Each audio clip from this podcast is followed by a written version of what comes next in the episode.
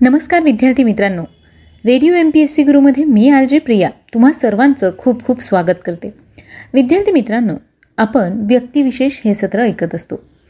या सत्रामध्ये सामाजिक कला क्रीडा विज्ञान तंत्रज्ञान अशा सगळ्याच क्षेत्रांमध्ये माहीर असणाऱ्या ज्यांनी या क्षेत्रांमध्ये उत्तुंग अशी कामगिरी करून आपलं नाव इतिहासात कोरलं आहे अशा सगळ्याच व्यक्तींचा जीवन प्रवास त्यांच्या जीवनाचा संघर्ष याविषयी सविस्तर माहिती आपण व्यक्तिविशेष या सत्रात व्यक्तिविशेष या सत्रात करून घेत असतो.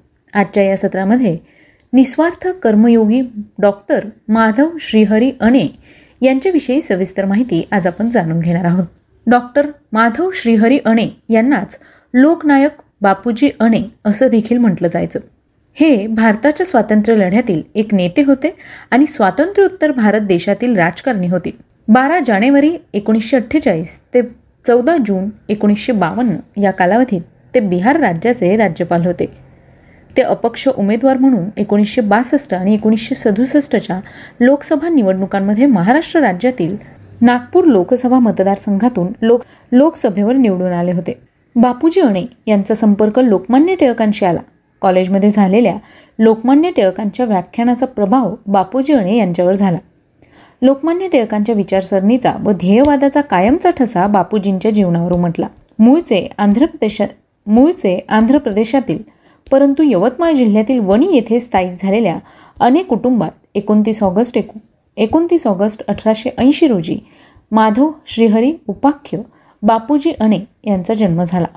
बालपणापासून प्राचीन भारतीय संस्कृतीचे सर्व संस्कार त्यांच्यावर झाले होते. प्राथमिक व माध्यमिक शिक्षण चालू असताना बापूजींना त्यांच्या कुटुंबातून प्राचीन वळणाचे शिक्षण दिले गेले.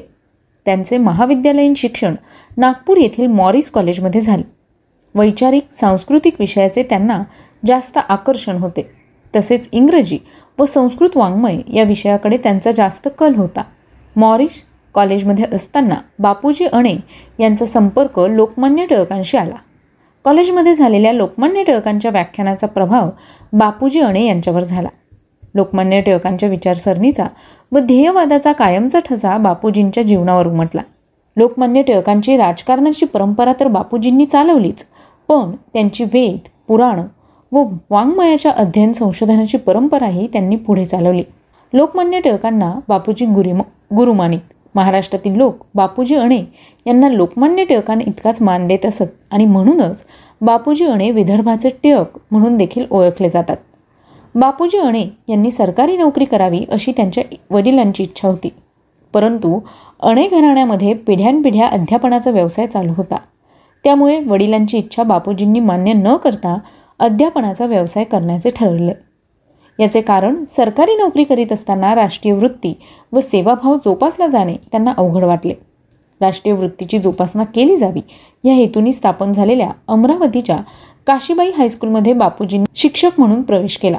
बापूजींवर झालेल्या घरातील व शाळा महाविद्यालयातील संस्कारांचा प्रभाव त्यांच्या अध्यापनातून अनुभवास येत होता. अध्यापन कुशलतेमुळे ते विद्यार्थी वर्गात प्रिय होते. बापूजी अणे यांच्या मते शिक्षणाच्या माध्यमातून विद्यार्थ्यांचा बौद्धिक शारीरिक व मानसिक विकास साधला जावा. तसेच शिक्षण हे देवसेवा व देशसेवा यांची जाण निर्माण करण्यास पोषक असावे. शारीरिक मानसिक नैतिक शक्तींचा ऱ्हास करणाऱ्या शिक्षण पद्धतीचा बापूजींनी कायम विरोध केला. आपल्या युवाशक्तीस आव्हान? या लेखात बापूजी म्हणतात ज्या शिक्षणाच्या योगाने देशसेवा व देवसेवा यांचा उद्भव विद्यार्थ्यांच्या मनात होईल असे शिक्षण विद्यार्थ्यास दिले पाहिजे. शिक्षण पद्धतीतून जर असं शिक्षण मिळत नसेल तर हा हा त्या शिक्षण पद्धतीतला दोष आहे. हा दोष दूर करण्याचे कर्तव्य लोकनेत्यांचे आहे. बापूजी विद्यार्थ्यांबाबत बोलताना म्हणतात विद्यार्थ्यांनी स्वदेश सेवा स्वधर्माचे शिक्षण मिळेल अशा ठिकाणी शिक्षण घ्यावे. शिक्षण घेताना विद्यार्थ्यांनी आपल्या अंगी करारीपणा बाळगावा. तसेच आज्ञाधारकता विनयशीलता अभ्यासू वृत्ती चिकाटी देशभक्ती समाजसेवा या गुणांची जोपासना करावी. बापूजींच्या मते विद्यार्थ्यांनी सत्याच्या रक्षणासाठी व असत्याला शासन करण्याचे धैर्य अंगी बाळगावे. विद्यार्थ्यांनी जातीयता प्रांतिक भेद राष्ट्रविघातक विचारांपासून दूर राहावे. अभ्यासक्रमाबाबत बोलताना बापूजी म्हणत विद्यार्थ्यांमध्ये देशसेवा राष्ट्रीयत्वाची भावना आंतरराष्ट्रीयत्वाची जाणीव निर्माण करणारा अभ्यासक्रम शाळा महाविद्यालयांनी राबावयास हवा तरच भारतीय तरुण येणाऱ्या जबाबदाऱ्या पूर्ण करू शकेल. तळागाळातील मुलांपर्यंत शिक्षणाची गंगा पोहोचावी या उदात्त हेतूने बापूजी अणे यांनी यवतमाळ येथे एकोणीसशे अठ्ठावीस साली न्यू इंग्लिश हायस्कूलची स्थापना केली. हेच हायस्कूल आज लोकनायक बापूजी अणे माध्यमिक व उच्च माध्यमिक विद्यालय म्हणून ओळखले जाते. तसेच यवतमाळ येथील दत्त चौक येथे असलेले स्वतःचे राहते घर शैक्षणिक कार्यासाठी बापूजी अणे यांनी उपलब्ध करून दिले. या ठिकाणी आज लोकनायक बापूजी अणे महिला महाविद्यालय सुरू आहे. या दोनही वास्तू लोकनायक बापूजी अणे यांच्या शिक्षणविषयक तळमळीची साक्ष देतात. लोकमान्य टिळक यांच्याप्रमाणेच बापूजी अणे यांच्या जीवनावर महात्मा गांधी यांच्या व्यक्तिमत्वाचा परिणाम झाला होता. वैचारिक विरोध असला तरी गांधीजींच्या निशस्त्र प्रतिकार या मार्गाने होणाऱ्या आंदोलनाला बापूजींचा पाठिंबा होता. इंग्रजांच्या विरोधात गांधीजींनी कायदेभंग चळवळी अंतर्गत साबरमती येथे मिठाचा सत्याग्रह सुरू केला होता. परंतु हा सत्याग्रह समुद्र नसलेल्या विदर्भासारख्या प्रदेशात घेणे अशक्य होते. त्यामुळे वैचारिक प्रगल्भता असलेल्या बापूजी अणे यांनी जंगल संपदा लाभलेल्या विदर्भात जंगलचा कायदा भंग करण्याचे ठरवले. याचे कारण जंगलचा कायदा हा लोकांना आणि विशेष करून शेतकऱ्यांना जाचक झाला होता. जंगलच्या बंद भागातील गवत विनापरवाना कापून आणणे असे या कायदेभंग सत्याग्रहाचे स्वरूप होते. या सत्याग्रहाचा प्रारंभ करण्यासाठी यवतमाळ जिल्ह्यातील दिग्रस तालुक्यामधील धुंदी गावानजीकचे जंगल निवडण्यात आले आणि ठरल्याप्रमाणे दहा जुलै एकोणीसशे तीस रोजी हा सत्याग्रह करण्यात आला. सत्याग्रहामुळे बापूजींना सहा महिने सक्त मजुरीची शिक्षा देखील झाली. अभ्यासू वृत्तीच्या बापूजींनी तुरुंगात देखील महाभारताचा अभ्यास केला. बापूजी अणे यांचे आवडते विषय म्हणजे वैदिक वाङ्मय तत्त्वज्ञान इतिहास. बापूजी अणे यांनी मराठी व संस्कृत साहित्य क्षेत्रातही मौलिक कामगिरी केली आहे. गणपती देवता प्राचीन संस्कृतीविषयक लेख लोकमान्य टिळक यांच्यावर संस्कृतमध्ये लिहिलेला श्री तिल कय शौणव हा पंच्याऐंशी तरंगातील सुमारे बारा हजार श्लोकांचा विशाल ग्रंथ एक महाकाव्यच होय. तिलकय शौणव या महाकाव्यासाठी बापूजी अणे यांना एकोणीसशे त्र्याहत्तर साली साहित्य अकादमीचा पुरस्कार देखील मिळाला. त्यांनी अनेक स्फुटकाव्ये लिहिली त्यांचे राजकीय सामाजिक शैक्षणिक विषयांवरील अनेक लेख त्यांच्या उत्कृष्ट लेखक असल्याची साक्ष देतात. विदर्भ साहित्य संघ स्थापनेतही बापूजींचा पुढाकार होता.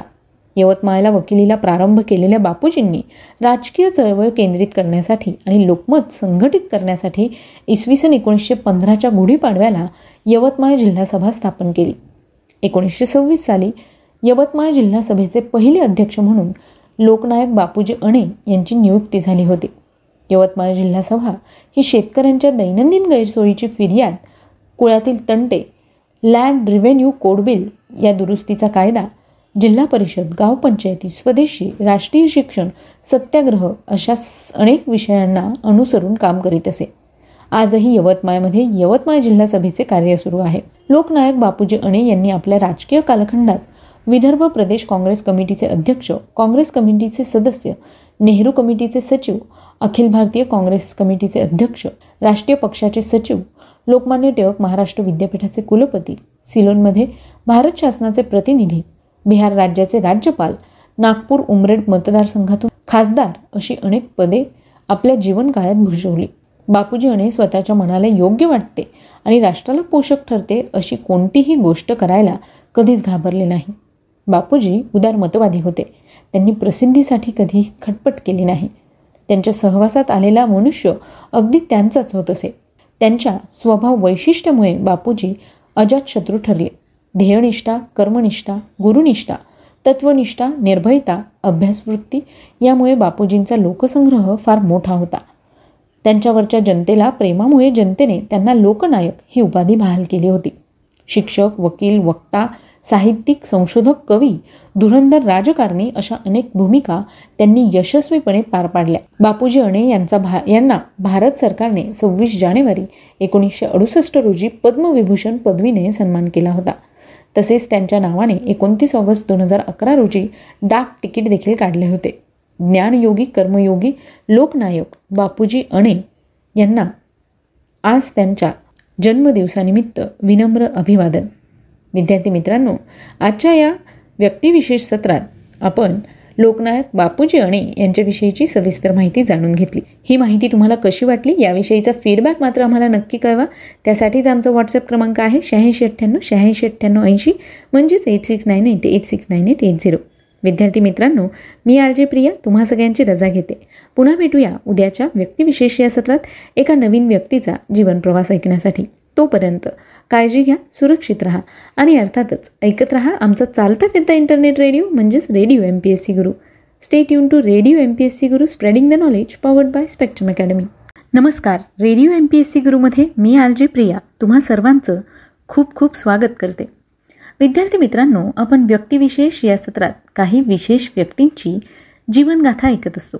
यामध्ये साहित्य कला क्रीडा सामाजिक राजकीय अर्थशास्त्र अशा सगळ्याच क्षेत्रात ज्या व्यक्तींनी आपली उल्लेखनीय कामगिरी करून आपला ठसा उमटवला आहे अशा सगळ्याच क्षेत्रातील व्यक्तींचा जीवनप्रवास त्यांच्या जीवनाचा संघर्ष त्यांनी केलेली उत्कृष्ट कामगिरी याविषयीची माहिती या सत्रात करून घेत असतो.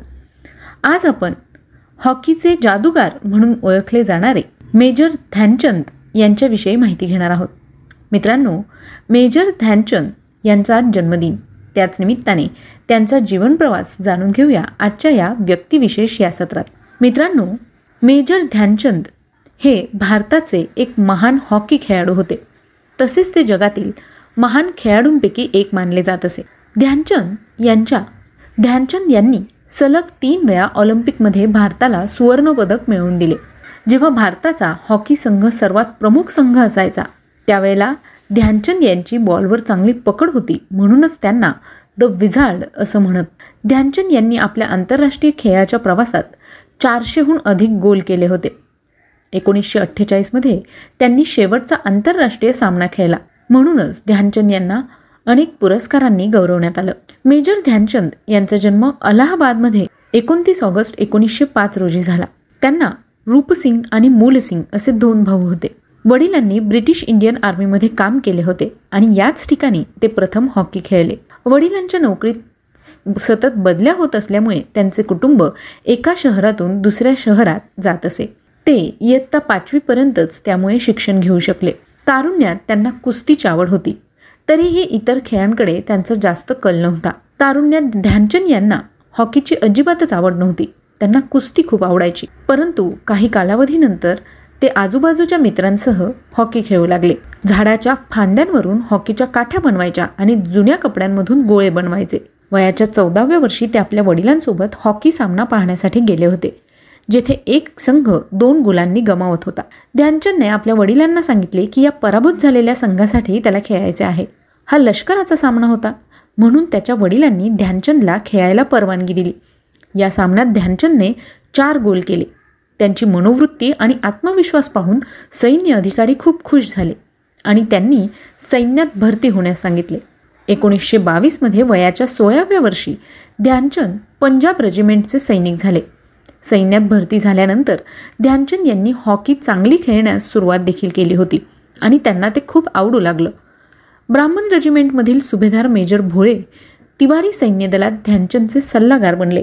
आणि त्यांना खेळाविषयी मूलभूत ज्ञान ते देऊ लागले. ध्यानचंद यांचे पहिले प्रशिक्षक पंकज गुप्ता यांना म्हटले गेले होते की त्यांनी ध्यानचंदचा खेळ पाहिल्यानंतर त्यांना सांगितले की हा ध्यानचंद एक दिवस संपूर्ण जगात चंद्रासारखा चमकेल आणि त्यांनीच मग ध्यानचंदचे नाव चांद असे ठेवले. यानंतर त्यांच्या जवळच्या मित्रांनी ध्यानचंद यांना या चांद नावाने हाक मारायला सुरुवात केली. यानंतर ध्यानसिंह ध्यानचंद झाले. ध्यानचंद यांच्या क्रीडेतील करिअरविषयी बोलायचं झाल्यास ध्यानचंद यांच्यामध्ये खेळाचे अनेक पैलू होते जिथे त्यांची प्रतिभा दिसून येत होती. एका सामन्यात त्यांचा संघ दोन गोलांनी पराभूत होत होता. ध्यानचंद यांनी शेवटच्या चार मिनिटात तीन गोल मारून संघ जिंकवला होता. पंजाबची ही स्पर्धा झेलम येथे रंगली आणि त्यानंतरच ध्यानचंद यांना हॉकी विझार्ड म्हटले गेले. ध्यानचंद यांनी एकोणीसशे पंचवीसमध्ये पहिली राष्ट्रीय हॉकी स्पर्धा खेळली होती. वीज उत्तर प्रदेश पंजाब बंगाल राजपुताना आणि मध्य भारत यांनी या सामन्यात भाग घेतला होता. या स्पर्धेत त्यांची कामगिरी पाहिल्यानंतर त्यांची निवड आंतरराष्ट्रीय हॉकी संघात झाली होती. एकोणीसशे सव्वीसमध्ये ध्यानचंद यांनी न्यूझीलंडमध्ये होणाऱ्या एका स्पर्धेसाठी निवड करण्यात आली. येथील सामन्यादरम्यान भारतीय येथील सामन्यादरम्यान भारतीय संघाने वीस गोल केले होते. त्यापैकी दहा ध्यानचंद यांनी केले होते. या स्पर्धेत भारताने एकवीस सामने खेळले. त्यापैकी अठरा सामने भारता भारत विजयी झाला होता. एक सामन्यात भारताचा पराभव झाला आणि दोन सामने अनिर्णित राहिले होते. भारतीय संघाने संपूर्ण स्पर्धेत एकशे ब्याण्णव गोल केले. त्यापैकी ध्यानचंद यांच्या नावावर शंभर गोल होते. येथून परत आल्यानंतर ध्यानचंद यांना सैन्यात लान्स नाईक बनवण्यात आले. एकोणीसशे सत्तावीसमध्ये लंडन फोकस्टोन फेस्टिवलमध्ये भारताने दहा सामन्यात बहात्तर गोल केले. त्यापैकी ध्यानचंद यांनी छत्तीस गोल केले होते. एकोणीसशे अठ्ठावीसच्या ॲम्स्टरडॅम ऑलिम्पिक स्पर्धेत भारतीय संघाचा अंतिम सामना नेदरलँडबरोबर झाला होता. यात ध्यानचंद यांनी तीनपैकी दोन गोल केले आणि भारताला पहिलं सुवर्णपदक मिळवून दिलं. एकोणीसशे बत्तीसमध्ये लॉस एंजलिस ऑलिम्पिकमधील भारताचा अंतिम सामना अमेरिकेबरोबर होता ज्यामध्ये भारताने विक्रमी तेवीस गोल केले होते. आणि तेवीस एकने जिंकून सुवर्णपदक देखील जिंकले होते. दोन हजार तीनमध्ये बऱ्याच वर्षांनंतर हा विश्वविक्रम मोडला गेला. त्यापैकी तेवीस लक्षांपैकी ध्यानचंद यांनी आठ गोल केले होते. आणि या कार्यक्रमात ध्यानचंदने या कार्यक्रमात ध्यानचंद यांनी दोन सामन्यात बारा गोल केले. एकोणीसशे बत्तीसच्या बर्लिन ऑलिम्पिकमध्ये सलग तीन संघांनी हंगेरी अमेरिका आणि जपानला शून्य गोलने पराभूत केलं. या स्पर्धेच्या उपांत्य फेरीच्या सामन्यात भारताने फ्रान्सला दहा गोलांनी पराभूत केले. त्यानंतर अंतिम सामना जर्मनीबरोबर झाला. या अंतिम सामन्यात मध्यांतरांपर्यंत फक्त एक गोल भारताच्या खात्यात आला. मध्यांतरात ध्यानचंदने शूज काढून अनवाणी पायाने खेळ खेळला ज्यामध्ये आठ एकने सामना जिंकत सुवर्णपदक मिळवले. ध्यानचंद यांची प्रतिभा पाहून जर्मनीच्या महान हिटलरने ध्यानचंद यांना जर्मन सैन्यात उच्च पदाची ऑफर दिली होती. पण ध्यानचंद यांना भारतावर खूप प्रेम होते आणि त्यामुळेच त्यांनी ही ऑफर नम्रपणे नाकारली. ध्यानचंद एकोणीसशे अठ्ठेचाळीसपर्यंत आंतरराष्ट्रीय हॉकी खेळत राहिले आणि त्यानंतर त्याच्या बेचाळीसाव्या वर्षी त्यांनी निवृत्ती घेतली. त्यानंतरही ध्यान ध्यानचंद सैन्यात हॉकी सामने खेळत राहिले. एकोणीसशे छप्पन्नपर्यंत त्यांनी हॉकी स्टिक हातात धरली होती. एकोणीसशे अठ्ठावीस एकोणीसशे बत्तीस आणि एकोणीसशे छत्तीसमध्ये फील्ड हॉकीमध्ये तीन ऑलिम्पिक सुवर्णपदके जिंकणाऱ्या भारतीय हॉकी संघात त्यांचा समावेश होता. खेळण्याच्या कारकिर्दीत त्यांनी एक हजारहून अधिक गोल केले. त्यापैकी चारशे आंतरराष्ट्रीय संघांविरुद्ध होते. मेजर ध्यानचंद यांचा जन्मदिन राष्ट्रीय क्रीडा दिन म्हणून भारतात साजरा केला जातो. भारतीय टपाल सेवेने त्यांच्या स्मृतीत टपाल तिकीट जारी केलं होतं आणि नवी दिल्लीतील ध्यानचंद राष्ट्रीय स्टेडियम त्यांच्या नावावर ठेवलं होतं. याचबरोबर एकोणीसशे छप्पन्नमध्ये त्यांना भारत सरकारने पद्मभूषण या पुरस्काराने सन्मानित केलं होतं. नुकतंच राजीव गांधी खेलरत्न पुरस्कार या पुरस्काराचं नाव बदलून मेजर ध्यानचंद्र खेलरत्न पुरस्कार असं ठेवण्यात आलं आहे. विद्यार्थी मित्रांनो हॉकी हा भारताचा राष्ट्रीय खेळ आहे. स्वातंत्र्यपूर्व काळात भारताने आपल्या हॉकी कौशल्याने जागतिक स्तरावर आदराचे स्थान प्राप्त केल्यामुळेच स्वातंत्र्योत्तर काळात हॉकी भारताचा राष्ट्रीय खेळ बनू शकला. परतंत्र भारताला हॉकीत सर्वश्रेष्ठ बनवण्यात आणि जागतिक स्तरावर सन्मान मिळवून देण्यात मेजर ध्यानचंद यांचा सिंहाचा वाटा आहे. अतुलनीय कर्तृत्व गाजवूनही ज्यांनी ही संघभावना विनम्रता आयुष्यभर टिकवून ठेवली त्या मेजर ध्यानचंद यांना त्यांच्या जयंतीनिमित्त विनम्र अभिवादन. विद्यार्थी मित्रांनो आज आपण त्यांच्या जयंतीनिमित्त मेजर ध्यानचंद यांच्याविषयीची सविस्तर माहिती जाणून घेतली. ही माहिती ही माहिती तुम्हाला कशी वाटली? याविषयीचे फीडबॅक मात्र आम्हाला नक्की कळवा. त्यासाठीचा आमचा व्हॉट्सअप क्रमांक आहे शहाऐंशी अठ्ठ्याण्णव शहाऐंशी अठ्ठ्याण्णव ऐंशी. म्हणजेच eight six nine eight eight six nine eight eight zero विद्यार्थी मित्रांनो आता वेळ आली आहे रजा घेण्याची. मी आर जे प्रिया तुम्हा सगळ्यांची रजा घेते. पुन्हा भेटूया उद्याच्या व्यक्तिविशेष या सत्रात. अशाच एका नवीन व्यक्तीचा जीवन प्रवास ऐकण्यासाठी. तोपर्यंत सुरक्षित राहा काळजी घ्या आणि अर्थातच ऐकत राहा आपला चालता फिरता इंटरनेट रेडिओ म्हणजेच radio M P S C Guru stay tune to radio M P S C Guru spreading the knowledge powered by spectrum academy